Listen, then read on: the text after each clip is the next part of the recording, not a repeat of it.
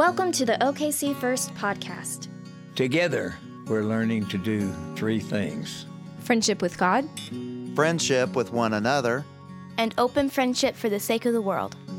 For more information about OKC First, please visit okcfirst.com.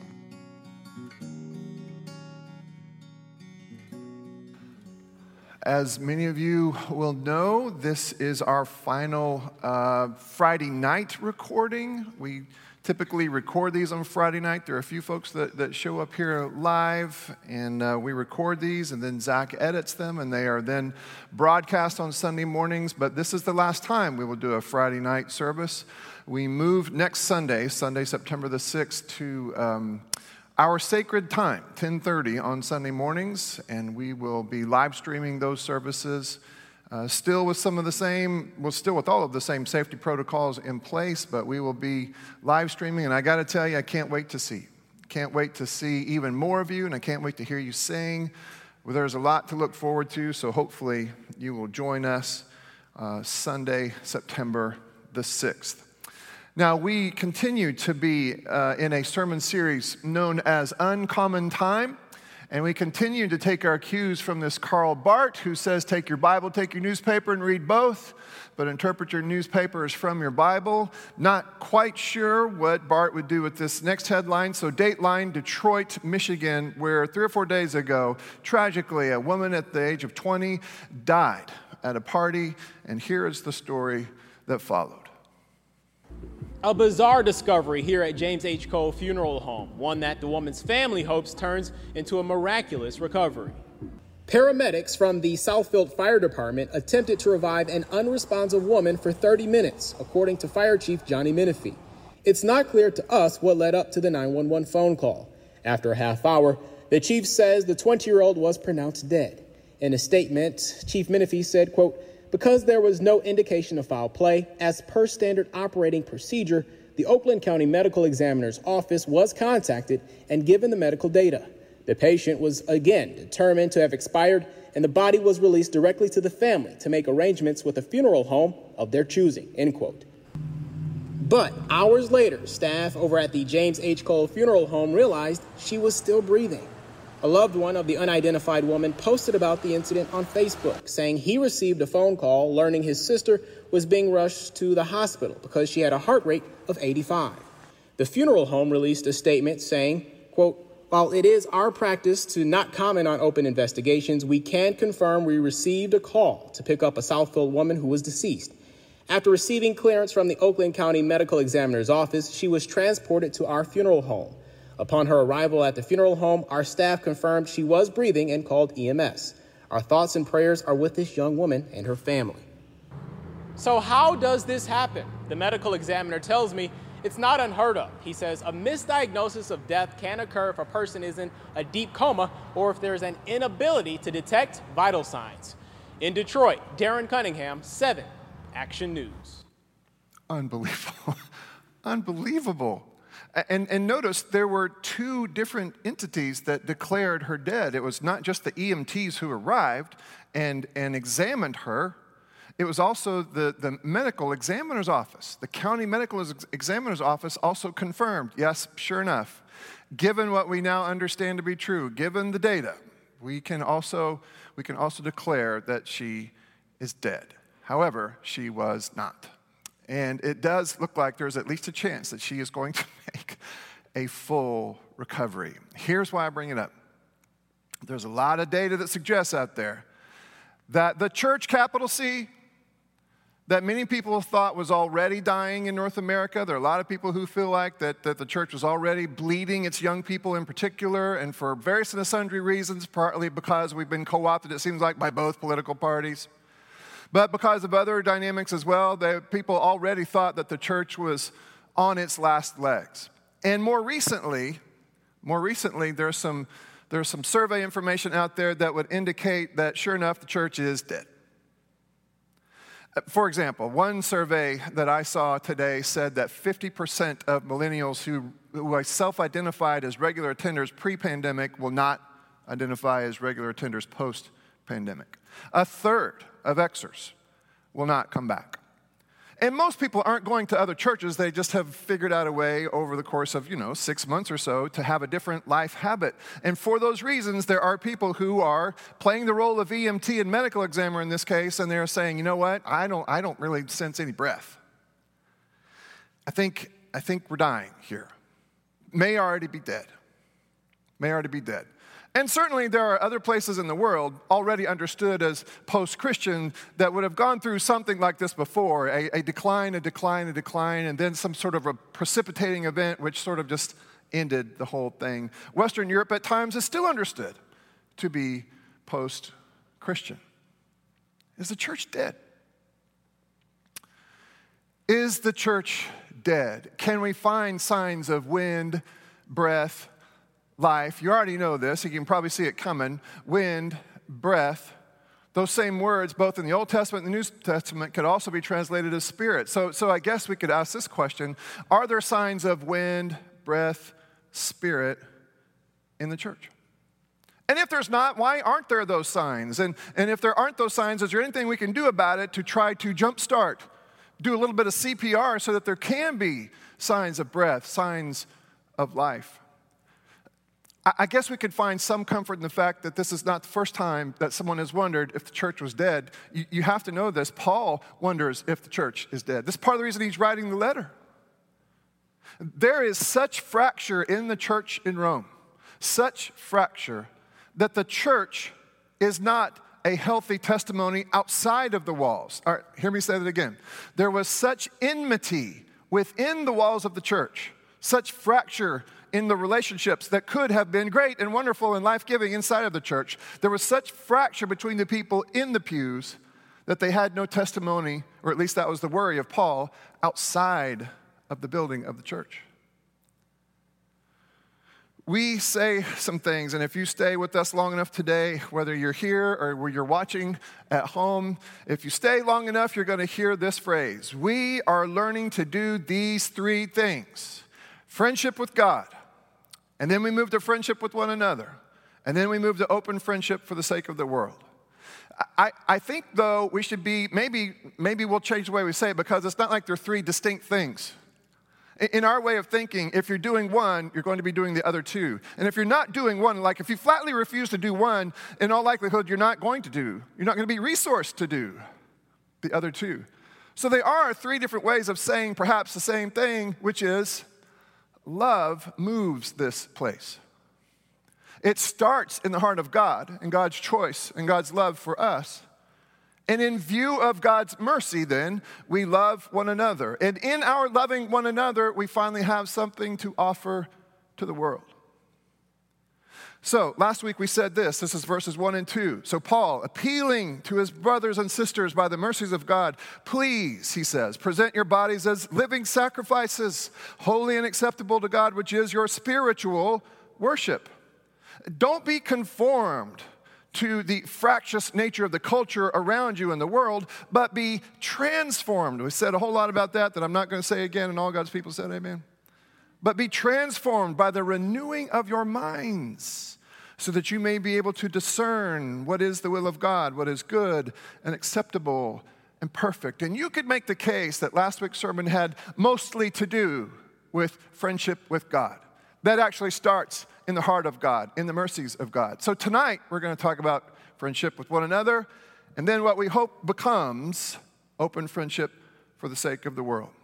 The five verses that Tamara read for us earlier, verses 9 through 13, they have to do with how we love one another. In, in fact, grammatically, you should know this. It doesn't look like it here, but in the original language, you have this first sentence let love be genuine or real or authentic, but then everything else in verses 9 through 13, they are all just sort of phrases that build out of this first phrase. In other words, it's like this love should be sincere. Let love be genuine. Love should be authentic. And it should look like all of these other things. So, hear this. Let love be genuine by hating what is evil, by holding fast to what is good. Grip tightly what is good, but hate what is evil. And then by loving one another with mutual affection outdoing one another and showing honor. Verse 11 Do not lag in zeal, be ardent or be passionate in spirit, serve the Lord. Let love be, let love be genuine by rejoicing in hope, by being patient in suffering, and by persevering in prayer. Contribute to the needs of the saints. Extend hospitality to strangers. Extend hospitality to strangers. Now, as we have discussions of uh, all things economic, you're going to hear language like import and export. Let, let me ask you this question What is the chief export for the people of God? What, what is our chief and most valuable export? It, it has to be this love thing that, again, starts in the heart of God but then is demonstrated in how the people of God are knit together, how they behave toward one another, how they sit together, how they sing together, how they come to the table together, how they are on Facebook together, even and perhaps especially when they disagree. Even and especially in how we disagree where things political are concerned, where OU and OSU are concerned, and other super important things like that. It's how we disagree that finally demonstrates. It's how we disagree. That's where we finally have a testimony that we can export to the world around us. Listen, uh, let me say it like this If we do not love one another in this room, then we have nothing to offer to the people outside of this room. In other words, our connections are as strong. I'm going to borrow a phrase from the commonplace jargon out there. Our con- connections to one another are as strong as our weakest connections to the one that you just, I don't know, struggle with. And I'm talking about within the church that someone who might be sitting in that pew, that one. Or no, no, no, it's the West Siders that are so strange. Listen, what I'm saying is, if you want to somehow explore spirituality, if you want to somehow improve the quality of your connection to God, there are lots of ways to do it. One of the best ways to do that is to explore the depth and to strengthen the connection you have with other members of your community of faith. In fact, in fact, I'll say it like this and I'll borrow from one of the Gospels. You cannot love God and hate your brother. You cannot love God and hate your sister. If you want to deepen your heart for God, it must be done in a way that also allows, in fact, these two are two sides of the same coin. Love for God is demonstrated so often in our love for one another. So, how do you feel about that lunatic liberal Democrat that's in your class? How do you feel about that raging Republican fundamentalist that's in your class? Your connection with God, your connection with God is being answered as you answer those questions.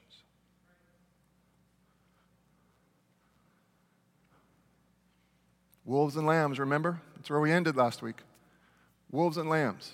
We are to be that odd group of people who explore what it's like to prioritize a relationship over anything I might get out of it, who prioritize a relationship over the risks that it takes for me to enter into this relationship. We are the people who believe that Christ lives not just in us, but between us. And that is where our testimony lies for the people on the outside looking in. Uh, uh, let me ask you a different kind of question then. Is the country divided? Is there a divisive spirit in the country? Yes. If you're paying attention at all, you're going to say yes then what would it be like? What kind of gift could we offer? What's the best gift that we could offer to a fractured electorate, to a fractured culture out there? Here is the best gift that we could offer For, to give people a picture of what it looks like when people love one another, even and especially when they're going to vote differently in November. It's the absolute best we could give to the people on the outside looking in. It's the absolute best gift that we could give, by the way, to our children. It's the absolute best gift that we could give to one another. Let love be genuine. Now, Paul's going to make a shift now. He's going to move on to what we would call the third part of our phrase open friendship for the sake of the world. He's going to talk now about, we sometimes refer to these people as enemies and opposites and irritants. We don't often use this word persecution, but persecution was a real thing then and probably is now if we know where to look and what to call it. And here's what Paul says we ought to do with the folks who persecute us. Obviously, you bless them. And what, what, is, what does that mean? Does that mean just kind of waving a hand over them? Or if for some reason you have ever felt persecuted, blessing this persecutor might actually look like you praying for the good of that person. Friends, having tried this before, this is tough. This is, this is tough like trying to defy gravity. This is tough. And with the help of God, it's possible. Bless those who persecute you. And just to make the point clear, he says, bless, don't curse them or curse at them. Bless and don't curse. Now, still talking about those who would persecute you. If your persecutor has some reason to rejoice, here's what you do you either go to the party or you send a card and congratulate. Your persecutor.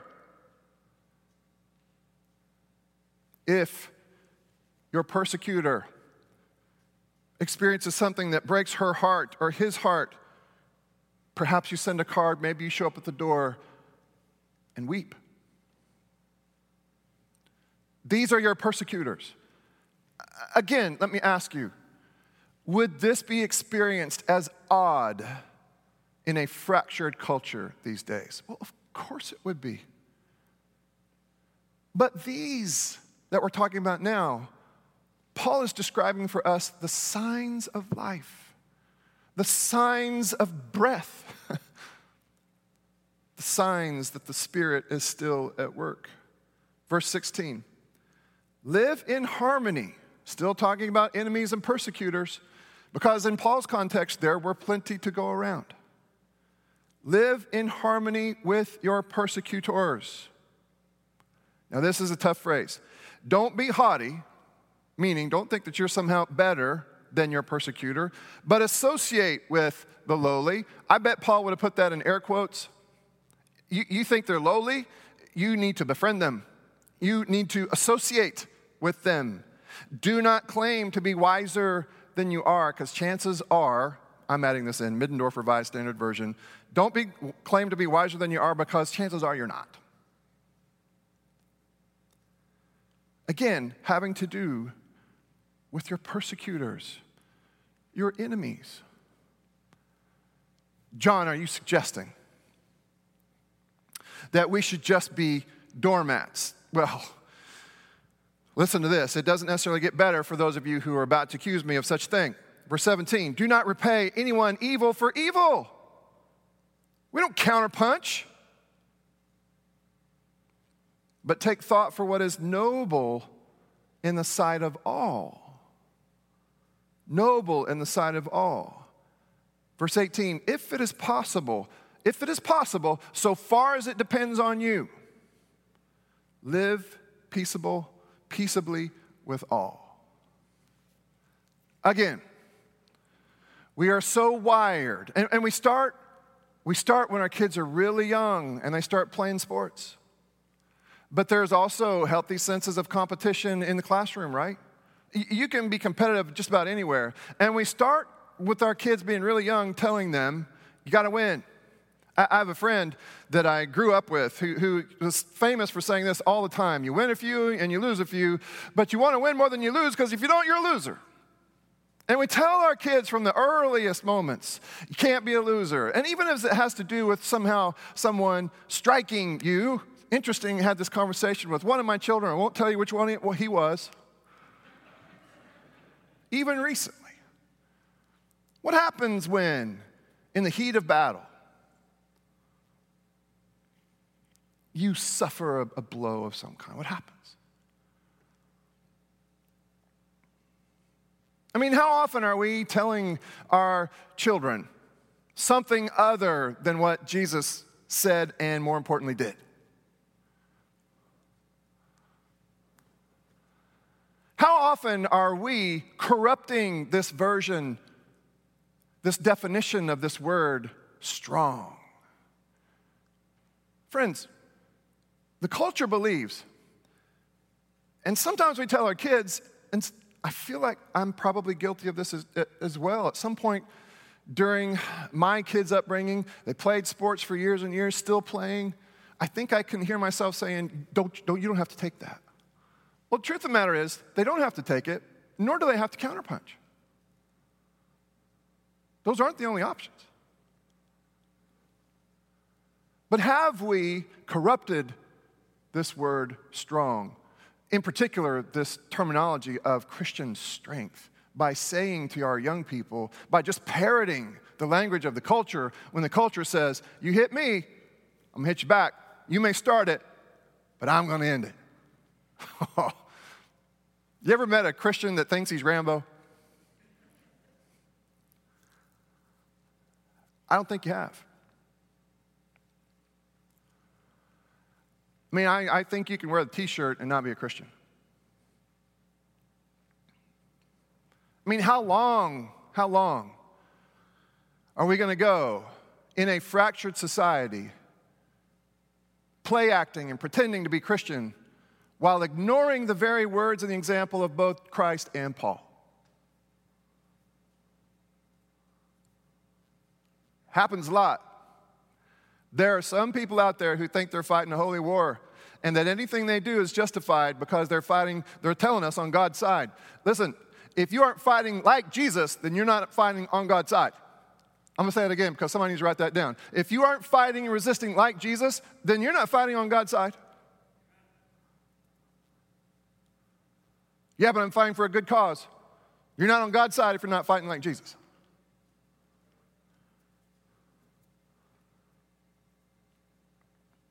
Going back to verse 17, do not repay anyone evil for evil, but take thought of what is noble in the sight of all. If it's possible, so far as it depends on you, live peaceably with all. Then it kind of gets worse. Beloved, never. Doesn't say seldom, it says never avenge yourselves. Do you, do you know what would happen if we were to take vengeance out of the idea pile for Hollywood.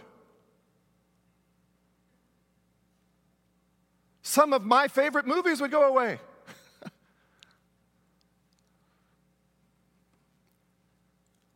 Never avenge yourselves. You are the beloved of God. You are the beloved of God. If there are battles to fight, if you are harmed, I promise you, I promise you, a protective parental God is going to fight for you. Leave room for the wrath of God, for it is written, Vengeance is kind of my territory. I will repay, says the Lord. Oh, but God, I can feel my fists are clenched and my persecutor's right there. Oh, it's just, mm. Okay, if I leave this up to you, what am I supposed to do? Verse 20, God says, Okay, here's what I want you to do. If your enemies are hungry, I want you to feed them. And if your enemies are thirsty, I want you to give them something to drink. Wait a minute, shouldn't I want to sap the strength of my enemies, especially if they're hitting me, by not feeding them and by keeping them from getting something to drink?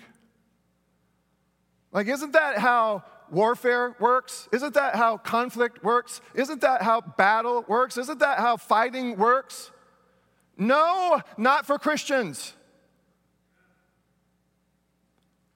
If your enemies are hungry, the ones persecuting, we're still talking about persecutors. Here's what you do you feed them. They're thirsty. You give them something to drink. For by doing this, you will heap burning coals on their heads. Now, that is an interesting, interesting phrase. It's borrowed from Proverbs 25. But it seems to be, and I said to this to you a minute ago, are our only options to fight back or to be doormats? No, no, no. There is a way there is a way to behave in these situations that actually increases the possibility that there could be a better, a better result. and increases the possibility of restitution. And it's by taking the power back from that other person, by not letting that other person dictate how you are, how you act, how you react. Listen, if you don't let the bully draw you into a fistfight, and if instead you give him something to eat, you give her something to drink, then somehow, in the wisdom of God, it actually twists them in a better way. This is not the only time this is said in Scripture. It says, Don't be overcome by evil, but overcome evil with good. But in Matthew chapter 5, the Sermon on the Mount, Jesus is going to say something like this If someone strikes you on the right cheek, now, this isn't just a simple little altercation in the street. This is, though, a public altercation meant to demean and dehumanize the victim. If someone's going to strike you, they're probably going to strike you with what typically is going to be their dominant hand, their right hand, and in this kind of a, a, confrontation, it would be a backhand, because you know, you, you backhand someone who's lesser than you. You would, way back when, and even now, you backhand someone that you're trying to demean and embarrass and humiliate. And the only reason that wouldn't work is if the one who is the victim here refuses to be demeaned or embarrassed or humiliated. You think you just defeated me by hitting me on this cheek? You want to try again? Now, we have to be careful here because this is not a call to be abused. This is not that. If you are in an abusive relationship, if you're in a physically abusive relationship, really abusive of any kind, but if you're in a physically abusive relationship, it is not a testimony to God that you stand there and let yourself get just brutalized day in, day out, night in, night out. That's not what we're talking about here. Please get some help in the process, you getting some help gets that other person some help too. What we're talking about here is a public encounter meant to demean, diminish, dehumanize you. But you would have an opportunity in that moment. And maybe it's not a physical thing, maybe it's a verbal thing. But you would have this opportunity in that moment to testify. Here's what I mean to say, oh, wait, here, you think my personhood is bound up in this reaction toward me. But I'm here to tell you that my personhood is not diminished by you. And I mean it. And so, to prove it to you, I'm going to say, you can try that again, but it's still not going to change anything. I know who I am and I know who my God is, and I do not have to play by your rules. Much the same thing is said in this next piece. If someone wants to, someone wants uh, steals from you, and Susie wants to take your tunic, then give them your cloak as well. It reminds me of this scene in Les Miserables, my favorite scene, and I almost played it for you again, but it's almost overkill at this point, so I didn't. But when Jean Valjean steals the silver, the priest who catches him red-handed doesn't demand for it to come back. He doesn't throw this man in jail. He gives him more silver. It's as if the priest is saying, wait a minute, you think you can diminish me by taking my stuff? That's not where my personhood is bound up. Let me show you something. Here's more of what you tried to take from me because I am not who you think I am. My personhood is bound up in who God believes me to be. And in the movie, I love this. He says, Jean Valjean, my brother, with this silver, I've purchased your soul and I give you back to God. Ugh. If someone forces you to go one mile, go two miles. Here's what typically we're talking about here a Roman soldier, and they were everywhere, both in Rome and in Roman occupied territories where Jesus was. A Roman soldier had the legal right to come to you, take off his armor, which might have weighed anywhere from 80 to 100 pounds, and demand, demand that you carry that armor a full mile. And it, typically this would be done to embarrass you Because they wouldn't choose the biggest, strongest, they would choose one of the smaller folks. But they could demand that you carry this armor a mile, and if you don't, they could kill you. But, Jesus says, that soldier who means to demean you can only demean you if you allow it. What if, at the end of that mile, you were to say, Look, I, I, know this was meant to embarrass me, and so I've dragged all this stuff a mile, but I really, I've got another mile in me. You took the first mile from me, I'll give you the second. Because my personhood is not bound up in what you, Roman soldier, think of me.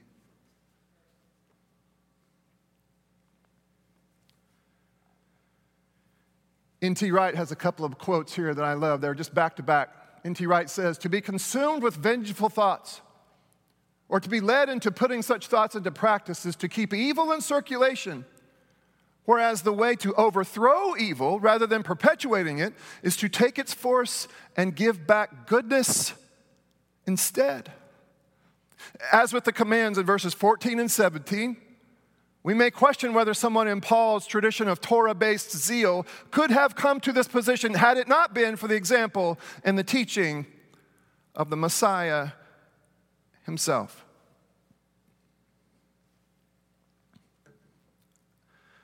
I, I want to say this to us. As they are taking our measurements out there and wondering whether or not we're going to make it as they survey us, as they are so ready to pronounce us dead, here is the key. You ready for this? Here's the key. We Christians have to rediscover the power of losing, of loss. We have to learn to lose well. In the tradition of our Savior here again, here again, it has been costly for us as individual believers, but also as a body. It's been costly for us to not have the weekly opportunity to gather around the table where we retell the story every time of Christ's loss. It is not healthy body, it's broken body, and it is shed blood for all intents and purposes, where the culture is concerned, they defeated Jesus. If we're going to use the culture's terms, then let's continue to use the culture's terms here. If we're going to have a shot, then we got to lose like Jesus lost so that we can live in the very same ways that Jesus continues to live.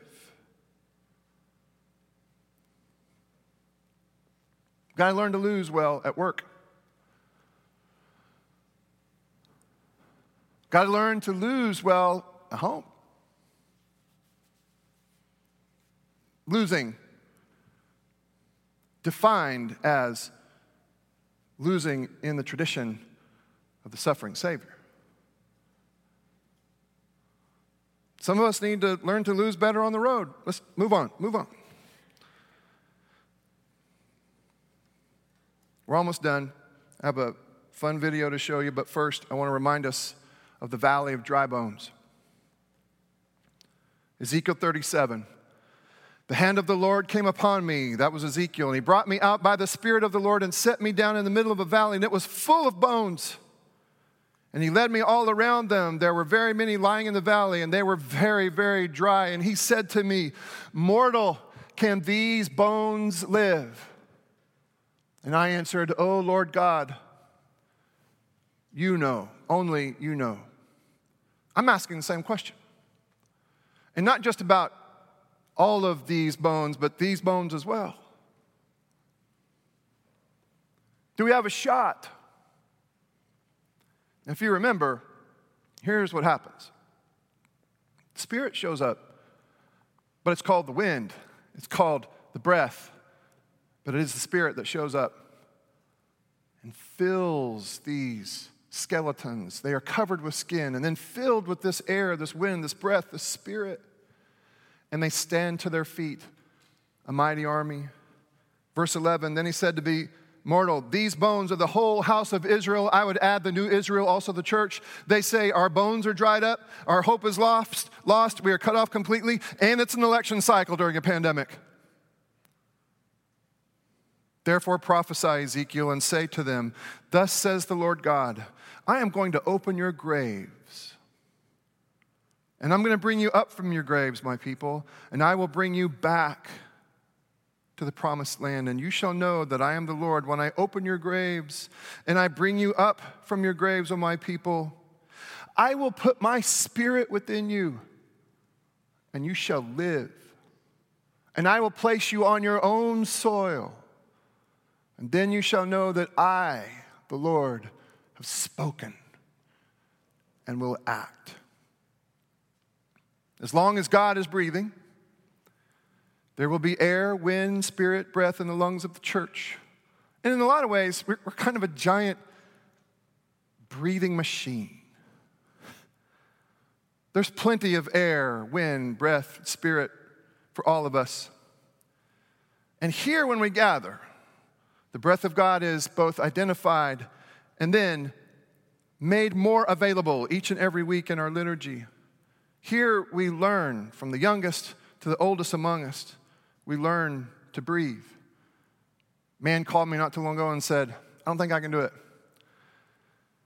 How can you reason with someone who's so wrong? How can you love somebody who believes the opposite of what I do? He says, I don't think I can do it.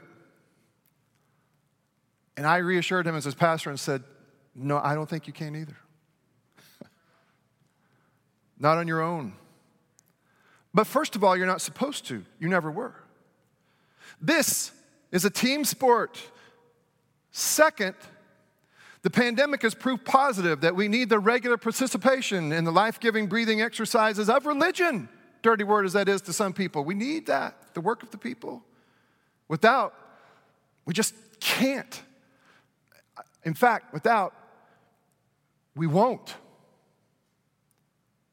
We won't. But it is possible. You see glimpses, glimpses like this. It all went down on this block in Benton Harbor, Michigan. Back in 05, Jameel McGee says he was minding his own business when a police officer accused him of and arrested him for dealing drugs. You saying the officer made it up? Yeah, it was all made up. Of course, a lot of accused men make that claim, but not many arresting officers agree. So you phonied the report? I did. I falsified the report. This is former Benton Harbor police officer Andrew Collins. Were you just trying to chalk up an arrest? Yeah, basically, the start of that day, I was going to make sure I had another drug arrest. And in the end, you put an innocent guy in jail? Correct. Yeah. You lost everything. I lost everything. My only goal was to seek him when I got home and to hurt him. Really? That was my goal. Eventually, that crooked cop was caught, served a year and a half for falsifying many police reports, planting drugs, and stealing. Of course, Jameel was exonerated, but he still spent four years in prison for a crime he didn't commit. Today, both men are back here in Benton Harbor, which is a small town. Maybe a little too small. Hey guys, thank you.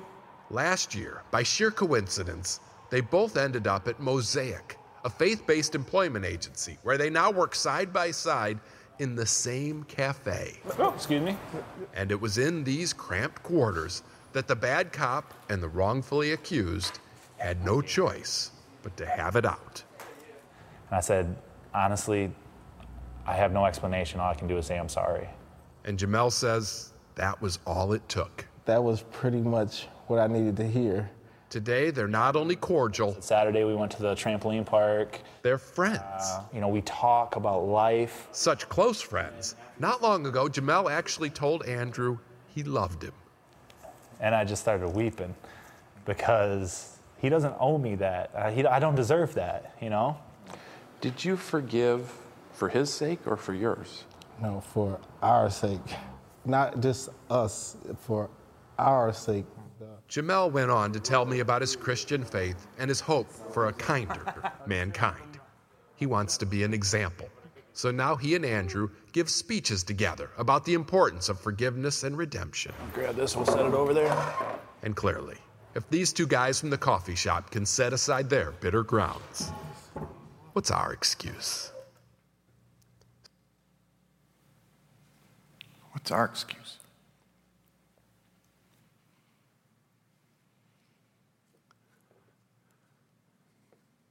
I think we're going to be okay if we learn to lose and we learn to breathe.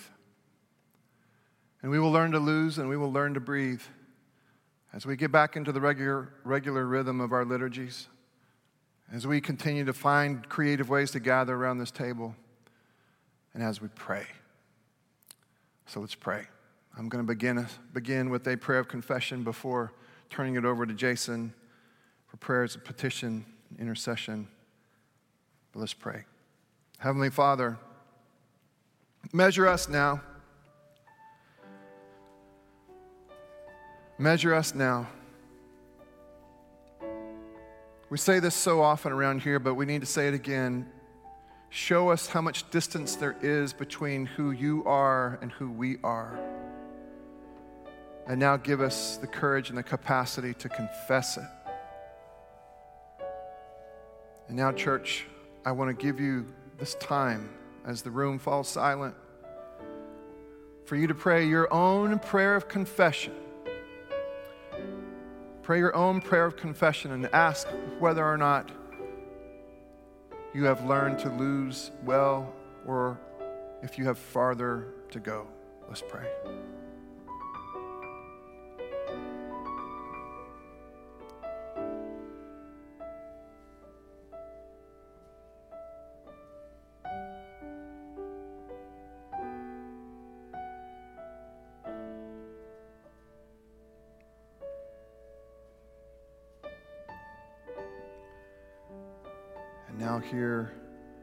This written prayer of confession.